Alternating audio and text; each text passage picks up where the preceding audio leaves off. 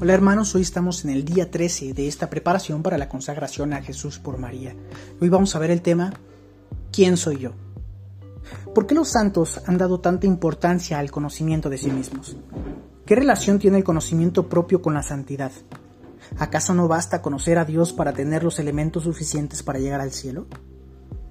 En realidad, una persona puede tener un vasto conocimiento de las cosas de Dios, Puede ser un extraordinario teólogo y tener plena claridad respecto a la doctrina y la moral de la Iglesia, pero si no se conoce a sí mismo, nunca logrará llegar a la santidad. Aunque la doctrina es una sola y la moral está bien definida, el hombre que la asimila y vive es un ser bastante complejo y requiere conocerse muy bien para poder dar fruto abundante. Antes de entrar en el conocimiento particular de cada uno, debemos conocer en general quién es el hombre. De casi todas las cosas conocemos el origen, de dónde proviene, la naturaleza, qué es, la misión, para qué fue creado y el fin, para dónde va. Así cuando tenemos en nuestras manos una computadora portátil, podemos saber con mucha precisión todas las anteriores cuestiones. ¿Cuál es el origen? Pues la empresa que lo fabricó, por ejemplo Toshiba, HP, Apple, etc. Su naturaleza es una máquina electrónica que recibe y procesa datos para convertirlos en información útil a través de circuitos integrados. ¿Cuál es su misión o función? Pues tiene una utilidad genérica y diversa, pues se puede usar para elaborar complejos programas o para realizar sencillos cálculos matemáticos, etc. Y su fin, pues terminará en la basura cuando éste sea obsoleto. Todas estas respuestas las conocemos con claridad gracias a que su fabricante nos las especifica en el manual. Si no conocemos estas cuestiones simples de la computadora portátil, terminaremos dándole un uso distinto de aquel para la que fue creada y al final se dañará. ¿Qué pasaría con esta computadora si, si creo que fue hecha para fijar clavos en la pared? Pues con seguridad se dañaría. Lo mismo sucede con el hombre cuando aplica su vida a algo distinto para lo que fue creado. Termina dañándose y dañando a los demás. Así pues, el hombre que fue creado para la felicidad en el cumplimiento de la voluntad de Dios, no para el pecado, y cuando aplica su vida en el pecado termina dañándose y dañando a los que dice amar.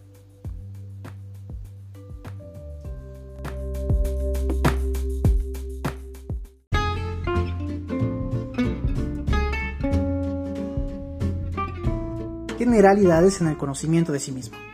Las preguntas sobre el origen, la naturaleza, la misión, el fin y todo lo que tiene que ver con el hombre, solo encuentras una respuesta satisfactoria en Dios, su Creador. Nadie más que Él puede darnos a conocer lo que somos. Estas respuestas se ven todavía más claras a partir de la encarnación del Verbo eterno del Padre, pues el misterio del hombre solo se esclarece en el misterio del Verbo encarnado, pues Cristo manifiesta plenamente el hombre al propio hombre y le descubre la sublimidad de su vocación. El origen del hombre. El libro del Génesis en sus dos primeros capítulos nos esclarece el misterio del origen del hombre. Dios creó al hombre a su imagen. A imagen de Dios lo creó. Hombre y mujer los creó. Lo primero que queda claro es que el hombre es criatura, no creador.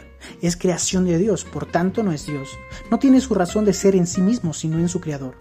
Cuando el hombre se pone como medida de todas las cosas olvidándose de su creador, entonces traiciona su propio origen cayendo en la idolatría de la propia persona y acaba afirmando una autonomía que le termina destruyendo. Al desconocer su origen, pierde la noción de lo que es. Pero el hombre no solo es criatura de Dios, sino que es una criatura del todo especial. Es imagen y semejanza de Dios. Un perrito es una criatura de Dios, pero no es imagen y semejanza de Él. El ser imagen y semejanza de Dios nos indica que participamos de su misma naturaleza, que somos sus hijos. De todas las criaturas visibles, solo el hombre es capaz de conocer y amar a su Creador. Es la única criatura en la tierra a la que Dios ha amado por sí misma. Solo Él está llamado a participar por el conocimiento y el amor en la vida de Dios. Por haber sido hecho imagen de Dios, el ser humano tiene la dignidad de persona. No es solamente algo, sino alguien, es capaz de conocerse, de poseerse y de darse libremente y entrar en comunión con otras personas. Y es llamado por la gracia a una alianza con su Creador, a ofrecerle una respuesta de fe y de amor que ningún otro ser puede dar en su lugar. Pero además, desde la creación, Dios los creó hombre y mujer, como un complemento mutuo. Esa realidad hace parte de la naturaleza del hombre y no es un rol inventado por ninguna cultura.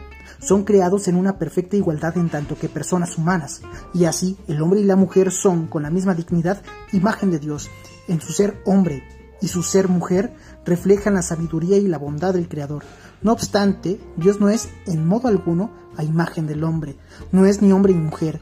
Dios es espíritu puro, en el cual no hay lugar para la diferencia de sexos.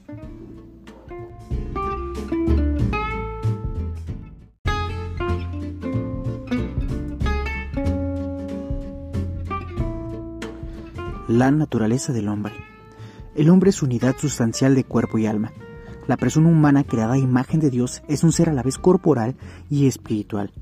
El relato bíblico expresa esta realidad con un lenguaje simbólico cuando afirma que Dios formó al hombre con polvo del suelo e insufló en sus narices aliento de vida y resultó el hombre un ser viviente. El alma designa también lo que hay de más íntimo en el hombre y de más valor en él, aquello por lo que es particularmente imagen de Dios. Alma significa el principio espiritual del hombre. La Iglesia enseña que cada alma espiritual es directamente creada por Dios, no es producida por los padres, y que es inmortal, no perece cuando se separa del cuerpo en la muerte, y se unirá de nuevo al cuerpo en la resurrección final. Posee dos facultades que llaman superiores, entendimiento y voluntad. El entendimiento iluminado por la fe y la voluntad ayudada de la gracia disponen al hombre para cumplir la voluntad de Dios. El entendimiento es la capacidad que tiene el hombre para pensar, para buscar y hallar la verdad a través de la muerte y la razón. Gracias a esta capacidad el hombre puede entender, aprender, imaginar y memorizar. Puede hacer grandes descubrimientos e inventar cosas maravillosas. Puede mejorar el mundo, pero lo más importante es que gracias a su entendimiento el hombre puede llegar a conocer la verdad. Conocer la verdad significa que aquello que pensamos coincide con lo que realmente eso sucede. Es importante el entendimiento porque usándolo correctamente y conociendo la revelación de Dios llegamos a la verdad. Conoceréis la verdad y la verdad los hará libres. Pero el hombre no solo piensa, sino que también tiene voluntad. Quiere, es decir, el hombre busca aquello que le atrae. La voluntad es la capacidad que tiene el hombre para moverse hacia un bien que desea. La voluntad busca siempre un bien que ha sido pensado y prestado a ella, anteriormente por el entendimiento. La voluntad se mueve para alcanzar la felicidad que la inteligencia piensa que le dará tener el bien deseado. Es importante la voluntad porque con ella podemos y practicamos la virtud. La repetición habitual de un buen acto de la voluntad se denomina virtud. La repetición habitual de un mal acto de voluntad se denomina vicio. El cuerpo del hombre participa de la dignidad de la imagen de Dios. Es cuerpo humano precisamente porque está animado por el alma espiritual, y es toda la persona humana la que está destinada a ser, en el cuerpo de Cristo, el templo del Espíritu. En el cuerpo se encuentran las facultades inferiores, las pasiones, los sentimientos, las emociones. Estas deben ser sometidas a las facultades superiores. Antes del pecado original, el hombre vivía en estado de santidad y de justicia originales. El estado de justicia original traía para el hombre una serie de gracias especiales. Por ejemplo, estaba en amistad con su Creador y en armonía consigo mismo y con la creación en torno a él. Tenía participación de la vida divina. Todas las dimensiones de la vida del hombre estaban fortalecidas. El hombre no debía ni morir ni sufrir. Experimentaba la armonía interior de la persona humana, la armonía entre el hombre y la mujer, la armonía entre la primera pareja y toda la creación. Las facultades inferiores estaban sometidas a las facultades superiores. Tenía dominio del mundo que Dios había concedido. Tenía dominio de sí. El hombre se hallaba íntegro y ordenado en todo su ser por estar libre de la triple concupiscencia. El trabajo no le era penoso. Con el pecado original el hombre pierde el estado de justicia original, pero gracias a la redención todas esas gracias serán superadas por la gloria de la nueva creación en Cristo. Así pues, la gracia de la redención hace del hombre caído una nueva criatura y le da dignidad de hijo de Dios. De esta manera, ante la pregunta ¿quién eres? No hay mejor respuesta y nada que defina más al hombre que responder un hijo de Dios. Finalmente es importante decir que Dios hizo al hombre libre. Dios ha creado al hombre racional confiriéndole la dignidad de una persona dotada de la iniciativa y del dominio de sus actos. Quiso Dios dejar al hombre en manos de su propia decisión, de modo que busque a su Creador sin coacciones y adhiriéndose a Él, llegue libremente a la plena y feliz perfección. El hombre es racional y por ello semejante a Dios. Fue creado libre y dueño de sus actos. ¿Cuál es la misión del hombre? El hombre fue creado para conocer, amar y servir a Dios. Esta es su misión en esta tierra y el único medio para alcanzar la felicidad plena. En este conocimiento, amor y servicio a Dios, en el cumplimiento alegre y gozoso de su voluntad, se encuentra la clave de la santidad. Fuimos creados para la santidad. Buscamos la santidad para dar mayor gloria a Dios y haciendo esto encontramos la felicidad, no al revés. En la raíz del pecado original se encuentra una inversión en este sentido. Adán y Eva primero buscaron su propia felicidad antes que la gloria de Dios. Todavía hoy estamos pagando las consecuencias de este equívoco. Cuando el hombre busca su propia felicidad a espaldas de la voluntad de Dios, termina destruyéndose, pues pierde la brújula que le sabe conducir por el camino de la realización plena. Esa brújula es la voluntad de Dios. El hombre de hoy tiene más hambre de felicidad que nunca. Sin embargo, cada vez está más lejos de encontrarla, pues cada vez se aleja más de la voluntad de Dios. Es como si Dios fuese un gran faro faro luz y el hombre estuviera de espaldas a él engañado. Ve que una sombra se dibuja en el suelo y comienza a perseguir esa sombra, la sombra de la felicidad. Pero mientras más camina para tratar de agarrarla, más se aleja la sombra de él, pues más se aleja de la luz. Solo cuando da un giro de 180 grados se inicia un proceso de conversión, solo cuando comienza a caminar de nuevo hacia la luz, solo cuando se decide ir a Dios, solo ahí la sombra comienza a seguirle a él y cuando está debajo de la luz se encuentra que la sombra de la felicidad está debajo de sus pies. Ahora es feliz. Todo lo demás que el hombre haga, por bueno y noble que sea, debe estar subordinado a esta búsqueda de la santidad, a este conocer, amar y servir a Dios, a este cumplimiento de su voluntad. El hombre no vive para ser ingeniero, ni doctor, ni padre o madre de familia, ni abogado, ni casado, ni soltero, ni presbítero. El hombre vive para ser santo y todo lo demás es un medio para llegar a esa santidad. Pero la realización plena del hombre se dará cuando contemple a Dios cara a cara. Ese es el final al que fue llamado. Y entonces, ¿cuál es el fin del hombre? Todos los hombres son llamados al mismo fin. Dios, Venimos de Dios y a Dios volvemos. El fin del hombre es la gloria eterna con Dios en la visión beatífica. El hombre fue creado para el cielo. Los que mueren en la gracia y en la amistad de Dios y están perfectamente purificados viven para siempre con Cristo. Son para siempre semejantes a Dios porque lo ven tal cual es, cara a cara. El cielo es el fin último y la realización de las aspiraciones más profundas del hombre, el estado supremo y definitivo de dicha. El infierno no es el destino al que fue llamado el hombre. El ser humano no fue creado para el lago de fuego, pues Dios quiere que todos los hombres se salven y lleguen al conocimiento de la verdad. Quienes van al infierno lo hacen por propia voluntad, truncando el plan de Dios en sus vidas. Es el fracaso del plan de Dios en la vida de una persona. Por esta razón, todo en nuestra vida se debe ordenar al fin sobrenatural que es la procesión de Dios mediante la visión beatífica en el cielo. Particulares en el conocimiento de sí mismo. Todo lo anterior, sin ser exhaustivo, es la generalidad de lo que el hombre debe conocer de sí mismo. Sin embargo, existen particularidades sumamente necesarias para llegar a la santidad. Sabiendo que nuestra meta es la santidad, debemos conocer en nosotros qué nos ayuda para llegar a ella, que estas son las virtudes, qué se constituye en un obstáculo para alcanzarlos, pues los vicios y los defectos, y de qué manera podemos potenciar nuestro temperamento para llegar al cielo. Hablemos sobre las virtudes y vicios. La virtud es una disposición habitual del hombre adquirida por el ejercicio repetido de actuar consciente y libremente en orden a la perfección o al bien. La virtud, para que sea virtud, tiene que ser habitual y no un acto esporádico, aislado.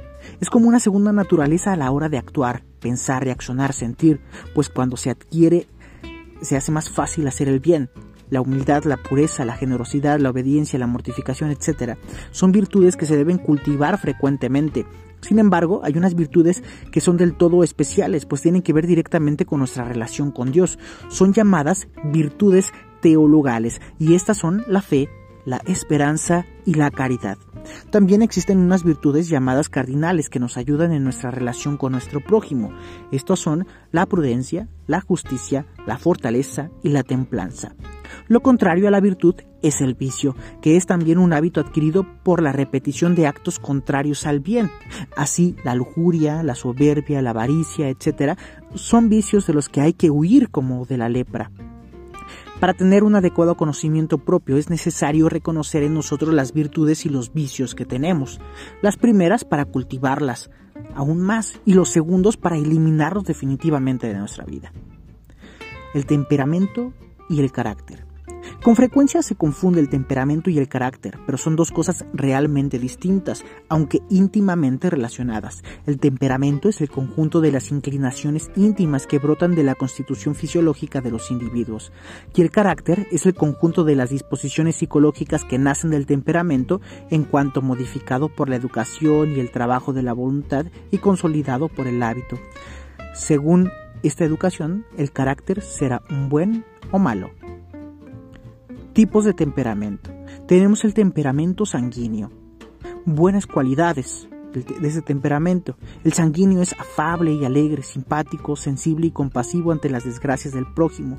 Es dócil y sumiso ante sus superiores, sincero y espontáneo. Su entusiasmo es contagioso y arrebatador. Su buen corazón cautiva y enamora. Suele tener una concepción serena de la vida, dotado de una exuberante riqueza afectiva. Sanguíneos 100% eh, personas con ese temperamento fueron San Pedro, San Agustín, Santa Teresa y San Francisco Javier. ¿Cuáles son las malas cualidades de este temperamento? Sus principales defectos son la superficialidad, la inconstancia y la sensualidad. También tenemos el temperamento colérico. Sus buenas cualidades son actividad, entendimiento eh, agudo, voluntad fuerte, concentración, constancia, magnanimidad, liberalidad, y ahí las excelentes prendas de este temperamento riquísimo. Los coléricos o son los grandes apasionados y voluntariosos, prácticos, despejados, más bien que teóricos, son más inclinados a obrar que a pensar. No son de los que dejan para mañana lo que deberían de hacer hoy, más bien hacen hoy lo que deberían dejar para mañana. Tales fueron San Pablo Apóstol, San Jerónimo, San Ignacio de Loyola y San Francisco de Sales. Sus malas cualidades. La tenacidad de su carácter les hace propensos a la dureza, obstinación, insensibilidad, ira y orgullo. Si se les resiste y contradice, se tornan violentos y crueles, a menos que la virtud cristiana modere sus inclinaciones. Tratan a los otros con una altanería que puede llegar hasta la crueldad. Todo debe doblegarse ante ellos. También existe el temperamento nervioso. Sus buenas cualidades son las siguientes. Los nerviosos tienen una sensibilidad menos viva que la de los sanguíneos, pero más profunda. Son naturalmente inclinados a la reflexión, a la soledad, a la quietud, a la piedad y vida interior. Su inteligencia suele ser aguda y profunda madurando sus ideas con reflexión y la calma. Es el temperamento opuesto al sanguíneo, como el colérico es el opuesto al linfático. Fueron temperamentos nerviosos el apóstol San Juan, San Bernardo, San Luis Gonzaga, Santa Teresa del Niño Jesús, Pascal. Sus malas cualidades es que el lado desfavorable de este temperamento es la tendencia exagerada hacia la tristeza y melancolía. Se sienten inclinados al pesimismo, a ver siempre el lado difícil de las cosas, a exagerar las dificultades. Ello les hace retraídos y tímidos, propensos a la desconfianza en sus propias fuerzas, al desaliento, a la indecisión y a los escrúpulos. También tenemos el temperamento flemático cuáles son sus buenas cualidades, el flemático trabaja despacio pero asiduamente, no se irrita fácilmente por insultos, fracasos o enfermedades, permanece tranquilo, sosegado, discreto y juicioso.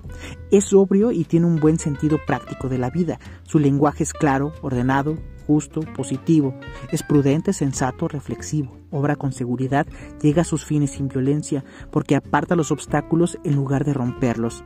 Santo Tomás de Aquino poseyó los mejores elementos de este temperamento pero también tiene malas cualidades, cuáles son su calma y lentitud le hacen perder muy buenas ocasiones, porque tarda demasiado en ponerse en marcha, no se interesa mayormente por lo que pasa fuera de él, vive para sí mismo, es en una especie de concentración egoísta.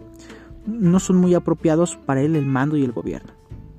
Ninguno de estos temperamentos existen en realidad en un estado puro, la realidad es más compleja que todas las categorías especulativas. Con frecuencia encontramos en la práctica reunidos en un solo individuo elementos pertenecientes a los temperamentos más dispares. Con todo, es indudable que en cada individuo predominen ciertos rasgos temperamentales que permiten catalogarlo con las debidas reservas y precauciones en alguno de estos cuadros tradicionales. Si quisiéramos recoger ahora en sintética visión del conjunto de las características del temperamento ideal, tomaríamos algo de cada uno de los que acabamos de describir. Al sanguíneo le pediríamos su simpatía, su gran corazón y su vivacidad.